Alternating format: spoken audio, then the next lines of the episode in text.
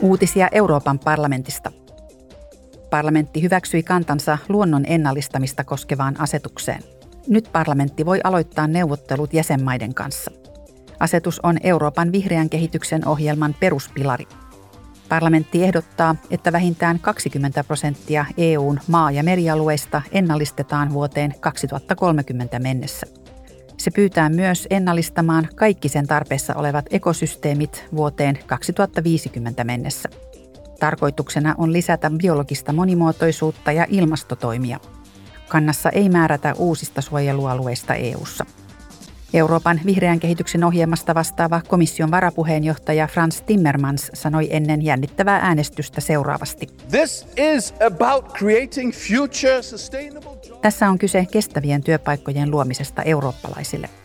Energiamurroksessa, uudessa taloudessa on enemmän työpaikkoja kuin vanhassa taloudessa. Älkää yrittäkö valehdella ihmisille, että sitomalla heidät menneisyyteen tarjoatte heille tulevaisuutta Yli 80 prosenttia Euroopan luontotyypeistä on huonossa kunnossa. Komission mukaan ennallistamisasetus toisi merkittäviä taloudellisia etuja. Jokainen investoitu euro tuottaisi vähintään kahdeksan euroa. Parlamentti hyväksyi Strasbourgissa etenemissuunnitelman, jonka avulla tuleviin terveyskriiseihin varaudutaan paremmin – COVID-19-pandemiaa käsittelevä parlamentin erityisvaliokunta on analysoinut tänä vuonna kriisin vaikutuksia. Se antoi nyt suosituksensa, jotta terveydenhuoltojärjestelmien puutteet ja heikkoudet saadaan korjattua. Erityisvaliokunta haluaa vahvistaa Euroopan terveysunionia ja lisätä kansallisten järjestelmien häiriösietokykyä, jotta ne voivat valmistautua tuleviin haasteisiin. Huomenna on nuorten osaamisen päivä. Tämän vuoden teemana on opettajien, kouluttajien ja nuorten kouluttaminen muuttuvaa tulevaisuutta varten.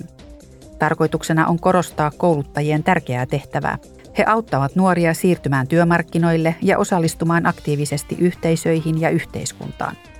Vuosi 2023 on myös Euroopan osaamisen teemavuosi. Tavoitteena on auttaa ihmisiä hankkimaan laadukkaisiin työpaikkoihin tarvittavat taidot – myös yritykset saavat tukea, jotta ne voivat puuttua osaamisvajeeseen Euroopassa. Uutiset toimitti Euroopan parlamentti.